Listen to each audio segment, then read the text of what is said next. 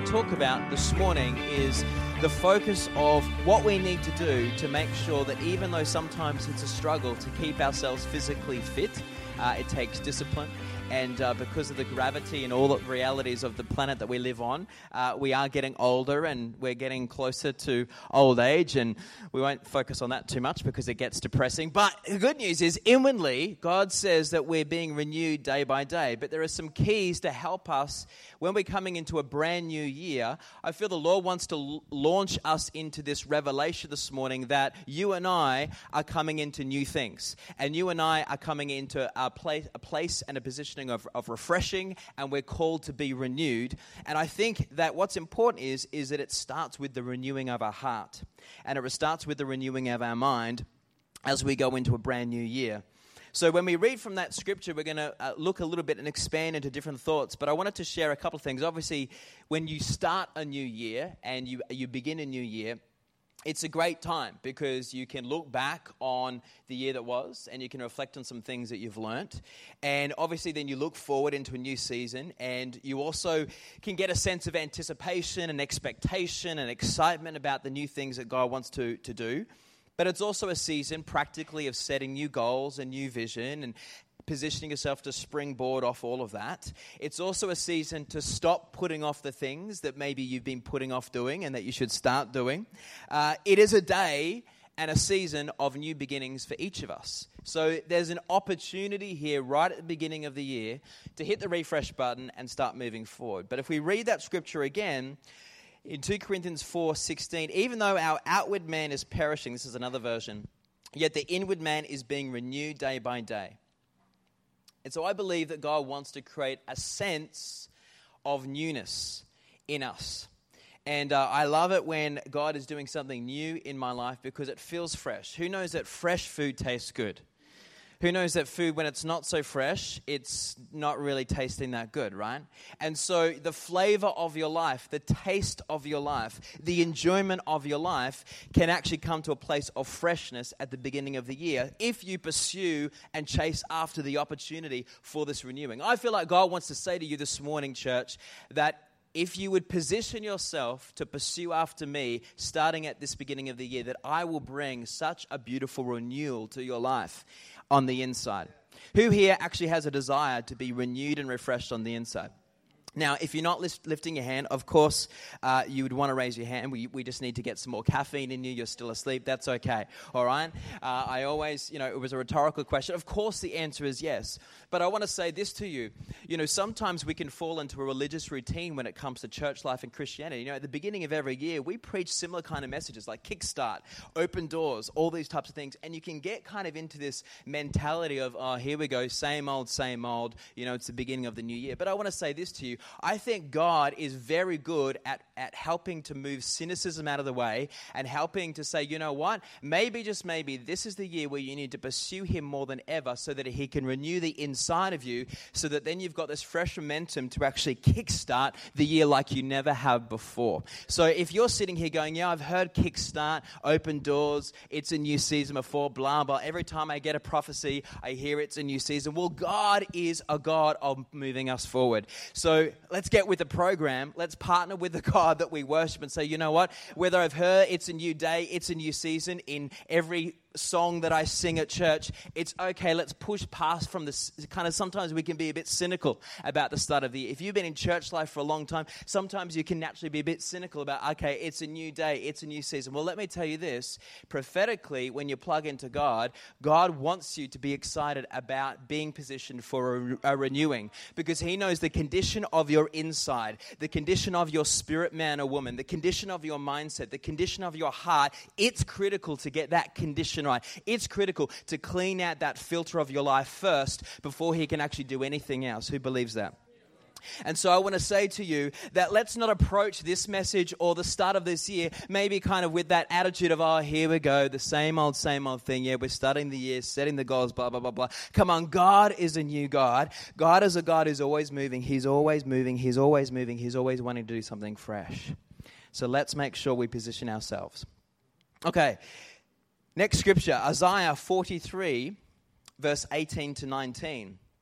Do not remember the former things, nor consider the things of old. Behold, I will do a new thing. And now it shall spring forth. Shall you not know it? Question mark. I will even make a road in the wilderness and rivers in the desert. What I love about this scripture is there's multiple messages just in this one scripture. Remember, the book Isaiah is a prophetic book. So even though it was written thousands, it's speaking to you and I now. God wrote it with the purpose of the Holy Spirit to anoint it even today so that you and I could look forward into our future and actually be directed by this scripture today. So do not remember the former things, nor consider the things of old. So do not remember, do not keep considering them or thinking on them. I will do a new thing. Now it shall spring forth. Shall you not know it? Another way of saying that I suppose when I'm interpreting, shall you not know it? Shall you not see it? Shall you not sense it? Shall you not position yourself for it? Shall you not desire it? Shall you not look for it? See, even that question in that scripture, God's saying, you know, sometimes we can kind of again be cynical when it comes to the start of a new year. But shall you not look for, if I'm the God of gods, he's saying, if I'm the King of kings, if I'm the Lord of lords, if I want to glorify myself through you, would I not want to do something new in your life? Come on now. Well, I'm just uh, stirring up the engine room of your desire of your heart so that we are, re- are in position to receive the rest of the message. I will even make a road. Not only will I do a new thing, not only will you see it, surely you will see it, but I will make a, a road in the wilderness and rivers in the desert, which means that the new thing is going to be something that's going to bring what? It's going to bring a refreshing. It's going to bring a quench of your thirst. It's going to bring something new that will actually help to fulfill your desires. It's going to actually feed you. It's going to spiritually renew you. It's going to be something that will actually bring life. Everyone say, God's bringing life. Awesome. So, when we talk about this theme of newness and kickstarting our season, I want to talk about two main principles today. And then next Sunday, we're going to look at a message called Unlocking New Doors. The first key I want to dive into is that newness comes by letting go. Letting go of the past. Again, this is not a new message. I'm going to be upfront with you. Most of the principles I'm talking about today, most of you would have heard of. But they're principles that are so critical. Letting go of the past. You know, I myself must confess that I've sat under teaching where I've heard someone say, you know, the Bible clearly instructs us to let go of the past. And I've done the whole, yep, need to let go of the past, need to let it go, need to stop dwelling on it, need to stop thinking about it. And I've kind of sat there sometimes and t- told myself, yep, need to do this. But yet I don't actually go and do it, I don't apply it. I feel like there's a real strategic moment for most of us in when we look at this scripture today. I believe the Holy Spirit wants to create an opportunity for us to get real with ourselves as we launch into this new year. Because it's one thing to hear the word, it's another thing to actually apply the word. And so let's have a look here at a scripture in a second, but I just want to say no matter how miserably we fail sometimes in life or how sometimes we trip up in our Christianity, God's desire is for us to receive his forgiveness and to move forward. To move forward, to move forward, to move forward, to move forward, to move forward. If there's two words that I could kind of just speak in everyone's ear across the world right now that's in my heart, it's like move forward. Psalms 103:12 says this, as far as the east is from the west. Everyone look here. I want to just visually explain this This scripture says, as far as the east is from the west. So the distance between the east and the west, that distance, so far has He removed our transgressions from us.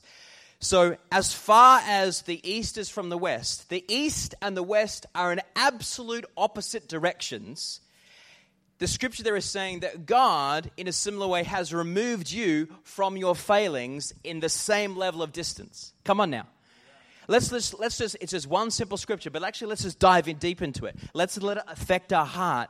As as far as the distance between the east and the west is, they're completely opposite directions.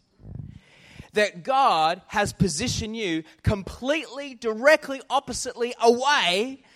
I don't know, I don't think all those words are actually English words, but you got the gist. Oppositely.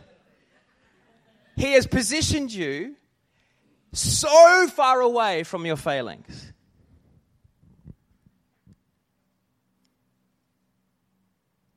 Why? Because he wants you to move forward. And he knows if you live in your headspace or your heart too close to those things, if you don't distance yourself from your past failings, if you don't allow God to speak that truth into your heart, that those things will try to hold you back. And it doesn't matter how many times you hear this in scripture or hear this in a teaching, ultimately, you and I have to process this on the inside honestly in order to be positively impacted by this truth. Hanging on and dwelling on the past is like air moving through a dirty filter. Even though something new and fresh enters into the filter, it comes out dirty and tainted because of the filth it has to flow through. So, God next Sunday and through this whole first month of January is desperately wanting to spend time with you and I personally, intimately. To breathe fresh breath, to renew us spiritually, to kickstart our year, to position us to open and unlock brand new doors. But first, we have to change the filter. First, we have to change wherever we need to change our heart because if he blows through this this renewing and yet there are still some things that are dirty on the inside. It's not going to have the same positive impact on our life. Who believes that? Let's take jonah for example in the bible okay? Jonah's sulking disappointment. Underline the word sulking not just his disappointment but jonah's sulking level of disappointment came from what? It came from him having a failure to imagine that God was actually doing something in the midst of the craziness that was going on. He couldn't quite understand that God was actually doing something, even though everything around him was going pear shaped. He had no idea what God was doing. The largeness of God's love and God's mercy and God's salvation was not clear to Jonah in that moment. And so he felt reduced. Catch this Jonah felt reduced in this story in the Bible when so many things went pear shaped around him. He felt reduced to his own vocation of his own performance. He went into strive mode. And because of that, he wasn't in the right place. He couldn't really hear from God. So, what happened was he interpreted everything through Jonah's ideas and through Jonah's desires.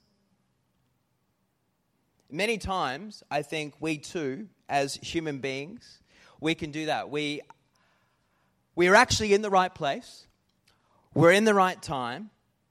So, right now, you and I are in the right place. We're in the house of God, hearing the word of God, in the presence of the Lord, fellowshipping with other believers, worshiping the Lord. It's the right time, it's right at the beginning of the year to hit the refresh button, to move forward, to kickstart. So sometimes we're in the right place at the right time, but because we are focused on self, we miss out on the new things God wants to do through us and for us. I hear the Lord saying this it's time to shift away from self focusedness. Is that even a word? Forgive me if it isn't. All right? Shift away in this month of being self focused shift away from trying to process where you're at through your own ideas and your own desires. It's a season to shake that all off and look to God. Because then you and I will get an insight into what is God doing in this season. Newness comes by letting go of the past. So this is my first challenge or my my kind of a throwing out thing that I want to encourage everyone to grab a hold of and to make this type of commitment. There's going to be two main commitments I want to encourage you to run with as we start this new year as a church family. The first one, in relation to this principle that newness comes by letting go of the past, is this. I want you to write this down for me because you're going to have some homework to do with this one. Commit yourself to forget your failures. Write that down for me. Commit yourself to forget your failures. As you're writing that down, let me talk about how Paul in Philippians talked about this. Paul gave this advice in Philippians chapter 3, verses 13 to 14. Forgetting what is behind and straining forward to what lies ahead, I press on towards the goal for which God has called me heavenwards in Christ Jesus. Absolutely committing to forget about your failures. Now, we can still learn from our failures. We don't want to be in denial. But we want to go into why is it so important to forget them, to let them go so they're not having any hold over us. Well, let's look at this. Let's go into a little bit of teaching here. For many of us, our failures are painful memories, are they not? Maybe for you, it could be the memory of how you failed in a relationship. Maybe you made the wrong decision, you said the wrong thing, you did the wrong thing, and the relationship, relationship ended. For some of you who are parents, maybe, you know, there's been moments where you felt like you failed as a parent. As a child, maybe there's been moments when you feel like you failed as a child. It could express itself in all different ways. What is God's word saying to us? Why is this so important? Because we must not allow ourselves, here we go, we must not allow ourselves to be bogged down by our past failures. That we have not dwell on our past to that it stops us moving forward into the future that God has for us. So I think of a brand new year as a good time for us to let go of the past, forget all of that. But I want to say this to you. Don't just hear this this morning. Don't just think it. You've got to process it. You've got to process the letting go. Now, how do you let go? Well, I think a big key in letting go is stop focusing on self and start focusing on God. Such a simple principle, but what does that mean practically?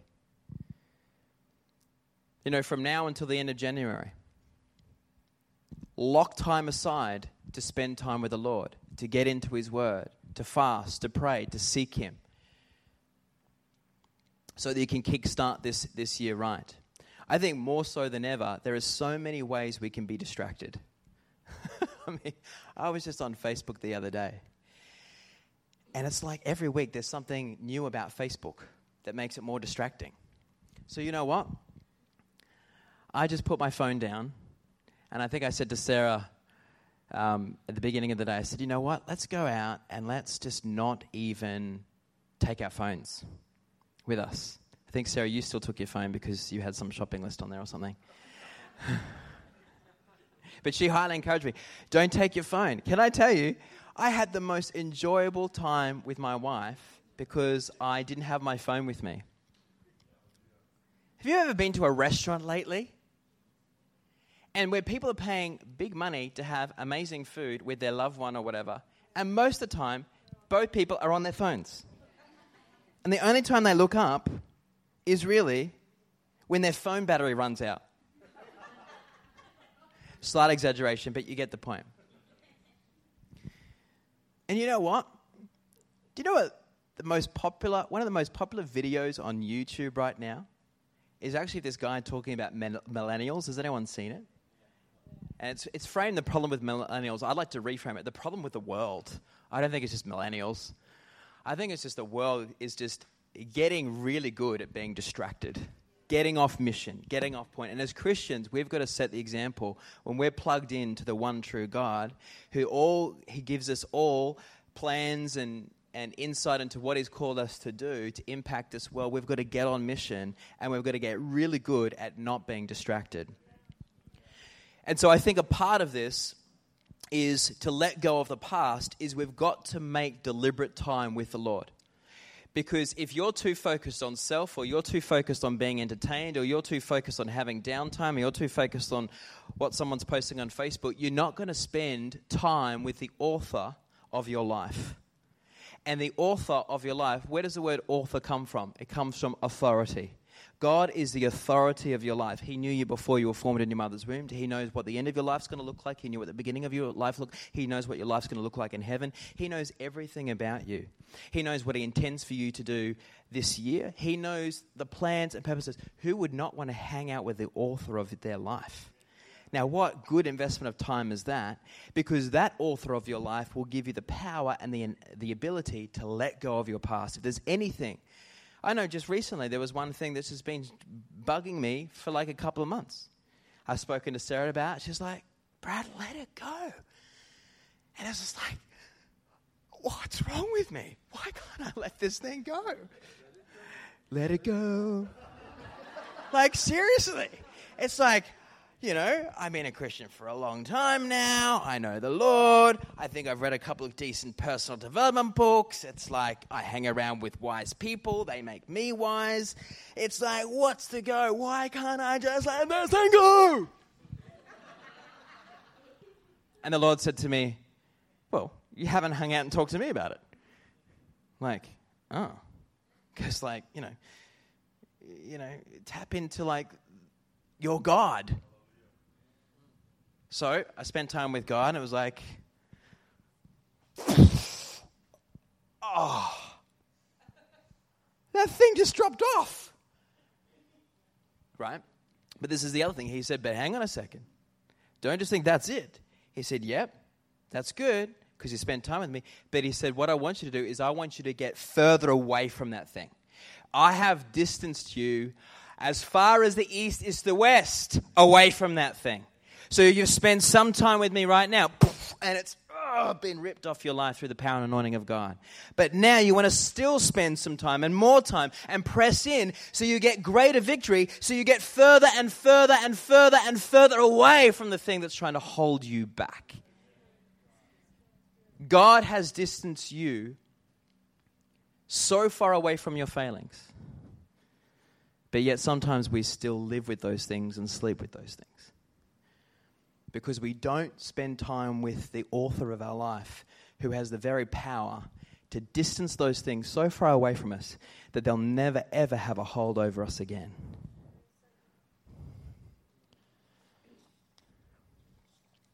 Second principle I want to talk about. First one was newness comes by letting go of the past. You get rewarded by positioning yourself with your God allowing Him to help you to let go of the past with newness. Newness comes, refreshing, a releasing, a lightening, lightening of the load.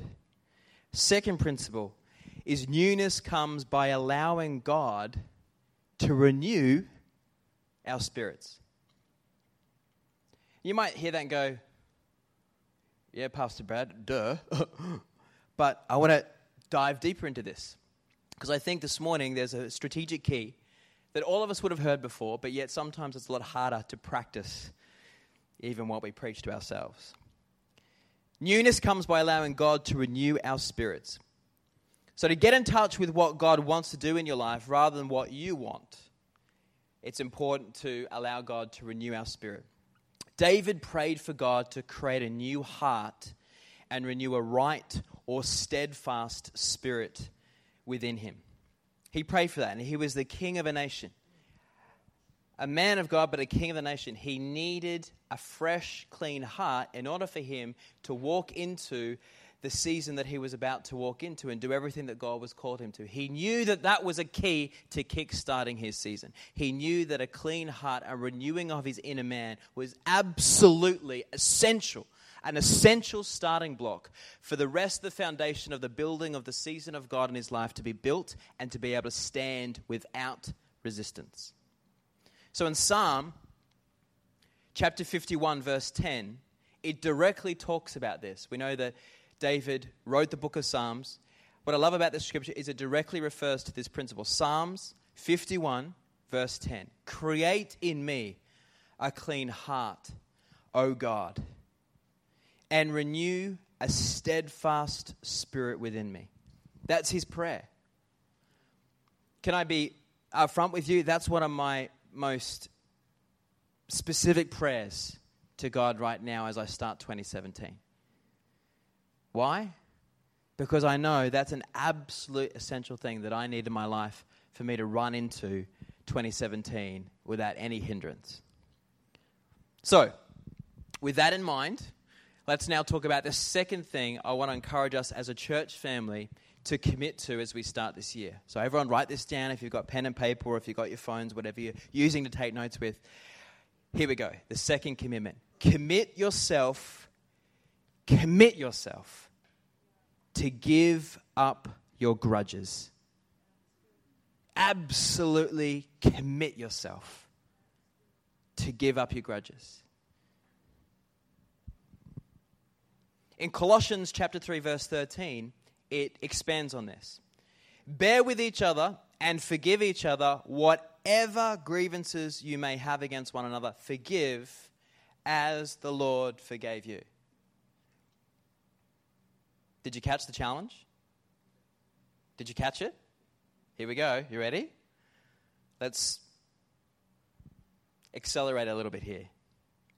So, God, in those words, is challenging you and I to directly and personally to give up grudges.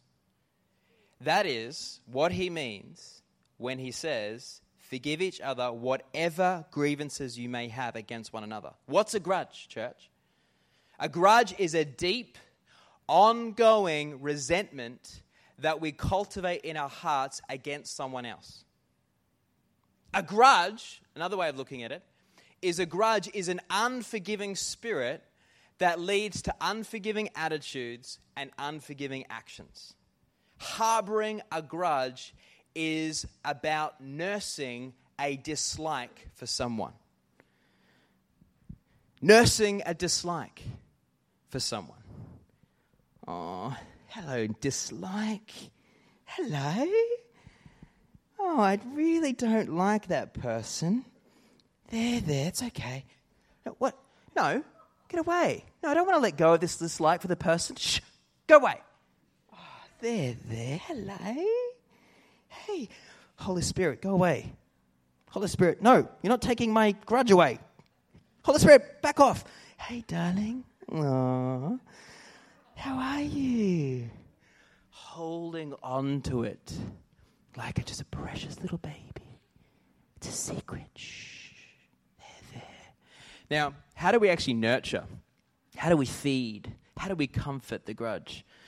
By justifying it in our mind by justifying it in conversation. You know, when you have a conversation with someone and you've got a grudge about someone, but you're talking to someone else about it, and you say, you know, well, you know, what about blah, blah, blah, blah, blah, blah? And the other person isn't really on your side, and they're kind of like, well, you know what? I don't really see it that way. I think you should see it this way, blah, blah, blah. And then you get offended with that person. Why? because you've got your little nursing grudge going, Oh, look at my baby, isn't it beautiful? And they're going, No, that's a pretty ugly baby. I think you need to abandon that child now.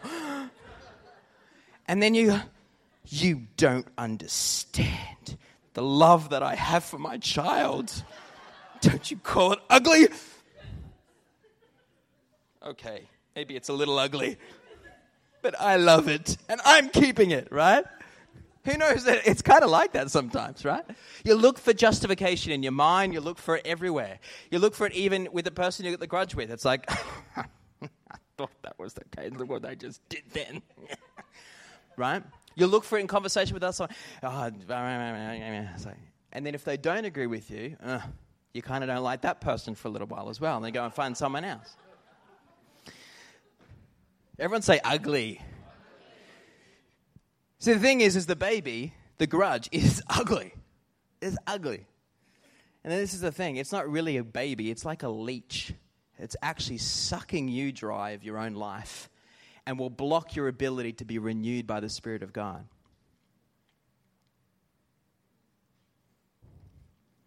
So commit yourself. Commit yourself. Deliberately decide to give up your grudges. What you and I need to positively, absolutely know is that grudges are dangerous because they are destructive. Grudges destroy marriages. Grudges break up families. Grudges ruin friendships. Grudges hurt churches. Grudges can halt change. Grudges can reverse momentum. So, today, if you know you are holding a grudge against someone, then God has something to say to you. He says, Give it up. Give it up. You know, I want to remind you that grudges are not just destructive, but they're also, more importantly, self destructive. See, when you hold a grudge against someone, you will hurt yourself as much and perhaps more than you will hurt the person you're holding it against. Last year, I don't know if you heard this story from the States, but last year there was a tragic example of how destructive grudges are. A man was killed by a parcel bomb, a bomb that was sent in a parcel format. And the couple who sent the parcel then actually committed suicide a week later. So it turned out that the couple who had committed suicide had sent the bomb the week before because of a grudge that they'd had against the victim that had stretched all the way back to school. And ultimately, the couple's grudge destroyed their own life because they were so bitter that even though they ended up succeeding in what they ultimately planned to do, which was to kill this person through a bomb in parcel format, the grudge had such a stronghold over them that that wasn't enough. They still had to end their own life because they were so bitter.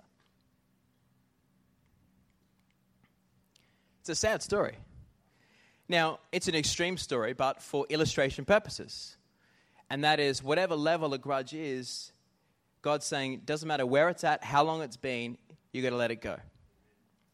God's saying this morning, I love you too much not to, in a fresh way, instruct you as you walk into this amazing, blessed 2017. You got to let go of that grudge because it will hinder you. The more you walk forward with that grudge, it will actually hurt you. Let it go.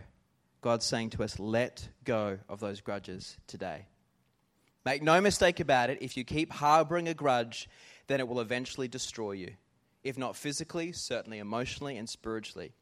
It will make you a bitter and twisted person. Everyone say, ouch. Everyone say, ooh. Everyone say, ah.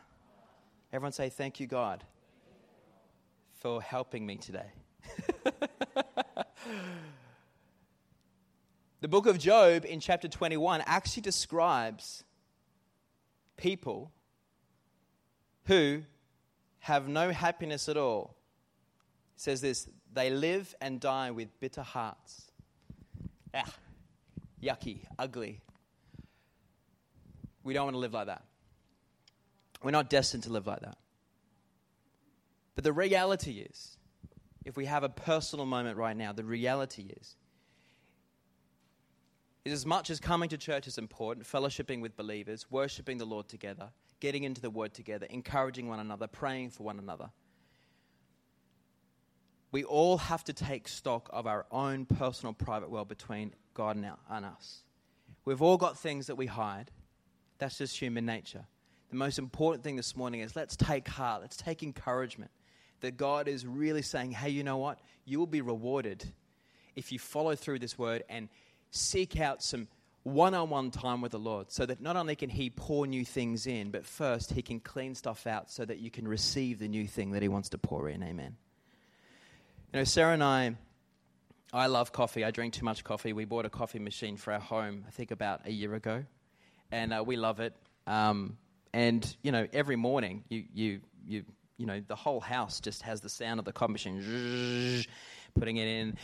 And just the other day, it's like, um, was it you, Sarah, that was making the coffee? Or maybe it was me. Turn it off. It's like, I, I know, I think I heard it, and I'm like running. So, someone's hurting my coffee machine. I'm running into the kitchen. What What's going on with the coffee machine? And Sarah's couldn't figure it out. Anyway, eventually, what we figured out, we pull the where you put the beans in. And I won't say the name of the, the coffee bean brand because I don't want to do that. But there was a certain brand of coffee that we'd bought a new, yeah, a new fresh bag of coffee beans, and we've used them quite a lot. We love, we love their coffee. So anyway, we'd obviously put this bag in, and there were three little rocks the size of a coffee bean that was in this bag that had gone into our coffee machine. And so what happened was these rocks had literally got into the blades and the blade just, you know, couldn't move and it was stuck. It was stuck. And can I tell you, my wife is incredible. She is so persevering and in, in a good way, stubborn with certain things.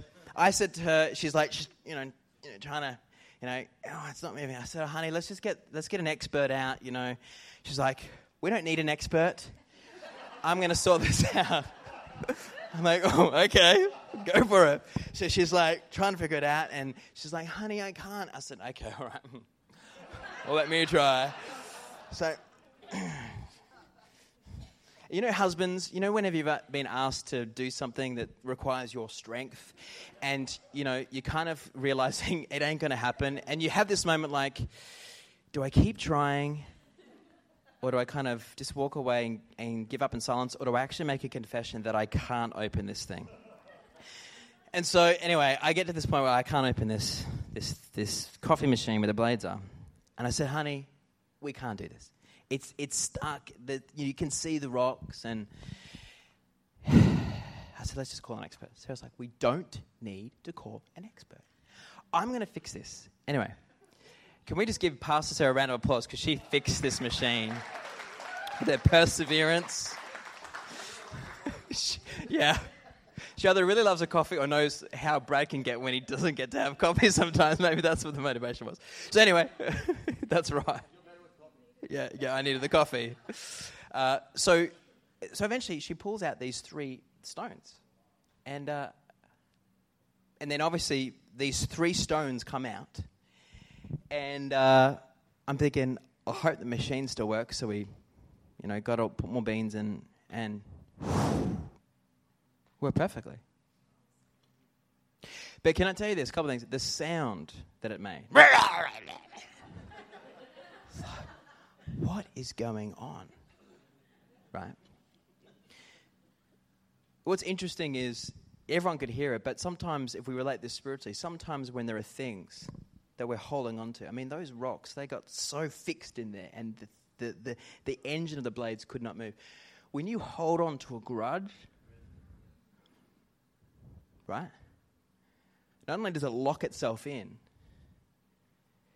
but the whole sound of your inner life gets really yucky. Problem is, no one else can hear it except for you and God. That's why we have to be true to ourselves. See, publicly we can preach the word, we can worship the Lord. But unless you and I humble ourselves before the Lord in all honesty and have one on time with the author of our life, where He's saying, let go of the grudges, we're just honest with Him, then we're all just going to play this silly thing called a game. There's an opportunity here. Whenever you get into the Word, whenever you meet with your Creator, for real change and if you've been wondering lately, just, just maybe lately, you've been wondering, you know, I haven't really been experiencing real change in my world, then my question would be that you can answer privately before you and God is what level of commitment have you given to actually spending true quality time with the author of your life? True commitment to spending time with him. Because when you do, things change. Like the stones in that coffee machine, right? Sarah was deliberately committed to seeing those things go. She persevered, and once those things came out, it just operated exactly how it was designed to operate and created exactly what it was supposed to create. And it tasted beautiful. And the aroma of the coffee smelled beautiful. The taste of your life and the smell of your life in your private world will always be renewed and refreshed when you first allow the Lord to clean out any of the grudges or the rocks that are locked into your heart. So, that second commitment is to commit yourself to give up your grudges. Just going to ask Pastor Jason to come as we come to a close on this message. Do you remember that parable that Jesus told about the servant who was forgiven a huge debt by the king? And then immediately they refused to forgive someone else of a tiny amount. Jesus said that the unforgiving spirit of that person has now landed them in prison, not in a physical prison, but in a spiritual prison. Max Lucado, a Christian writer, author, speaker, makes this interesting comment in one of his books. He says, Unforgiving servants always end up in prison prisons of anger, prisons of guilt, prisons of depression. God says to you and I in His Word, don't sentence yourself to prison. Set yourself free. Give up your grudges. Forgive each other whatever grievances you may have against one another. According to God's word, the way to give up a grudge is to forgive a grievance. Notice what God is saying here. He isn't asking you to ignore whatever the person has done to you, He isn't asking you to pretend it didn't happen. You know, I'm pretty certain there are people here, whereas you're sitting under this teaching this morning, the Holy Spirit is just nudging you gently on the side of your heart.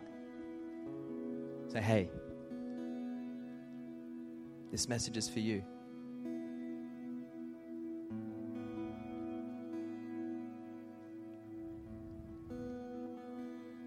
God says that deep seated resentment you have against that person has got to go.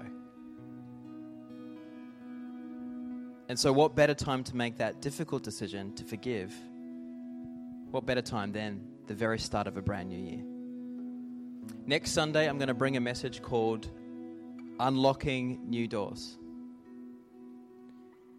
I'm going to be upfront and tell you that the whole kickstart message originally was going to be more around unlocking new doors. It's a new year. Goals. God. Spirit. Let's run forward. And then God said, Hey, before you do that, first of all, Pastor Brad, there's a little bit of a grudge there, mate. What are you doing with that? You deal with that. And then he said, Congregation, you can't bring that message on the third Sunday. You've got to bring this message first. He said, Not because it's just specific to this congregation, but it's specific to us as men and women of God. That before we can really run forward with something new, we're to first hit the refresh button of the condition of our heart. What better way and what better time than right at the beginning of this year? My last point is this, and we're going to stand and then I'm going to pray. And then the awesome thing about this kind of message is we don't need to necessarily have a ministry team or do an altar call or have a prophetic team, and we, we do all those things at different times, which is wonderful. I love that we do things differently at different times here. It's not kind of the same old, same old way that we do things here at Forever House. But this morning, we're going to stand, I'm going to pray. And all you're going to need to do is to take this word and just hang out with your God one on one. That's all you need to do. And allow him to process. But before I release him, we pray over you this morning and then we'll enjoy some. I think we've got some Subway sandwiches for lunch in the cafe for everyone to enjoy. I want to share this last point. I'm just going to ask everyone to stand. This is my last point.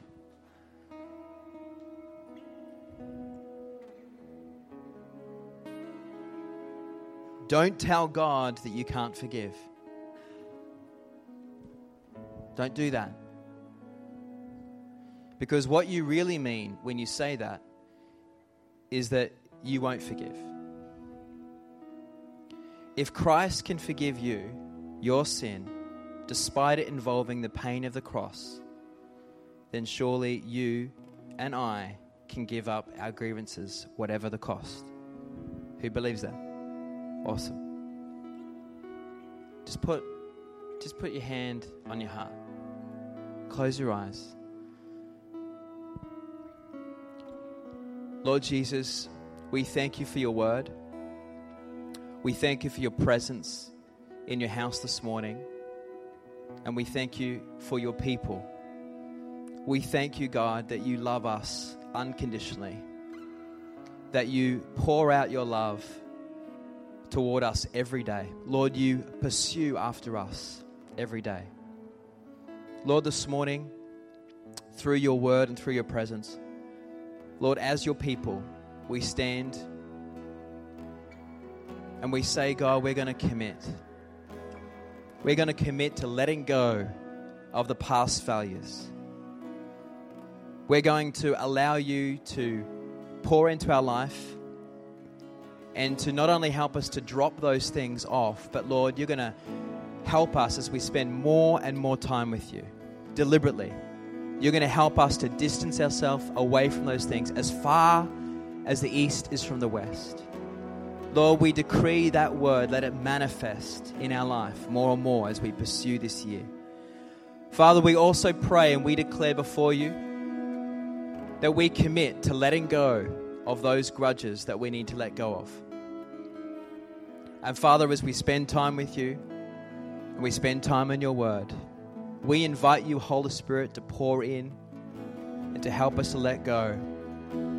And Lord, from those decisions over the next couple of weeks, to let go of past failures, Lord, and to let go of grudges. We thank you, Lord, that we're going to be rewarded because then you're going to pour in a renewing, a refreshing wind, and you're going to help us to be filled up with a whole new lease of fresh fuel to run and to kickstart into this amazing and exciting 2017. So, God, we declare before you as we end this service that you are amazing, God, that you love us. And we come and we praise you, we glorify you, we magnify you, we lift you up, and we honor you today, Jesus, because you are the author and the finisher of our life. And so we give you all the praise, we give you all the recognition and the glory this morning in Jesus' mighty name. And everyone said, Amen. Let's just give God a clap offering here. Thank you, Lord, for who you are, what you're going to do in our life the next couple of weeks. Amen. Awesome. Who got something from that this morning? Good on you. All right. You know what? It's always good to have fresh coffee in your house. Amen. All right, well, we're going to open up the cafe now. We've got uh, complimentary lunch.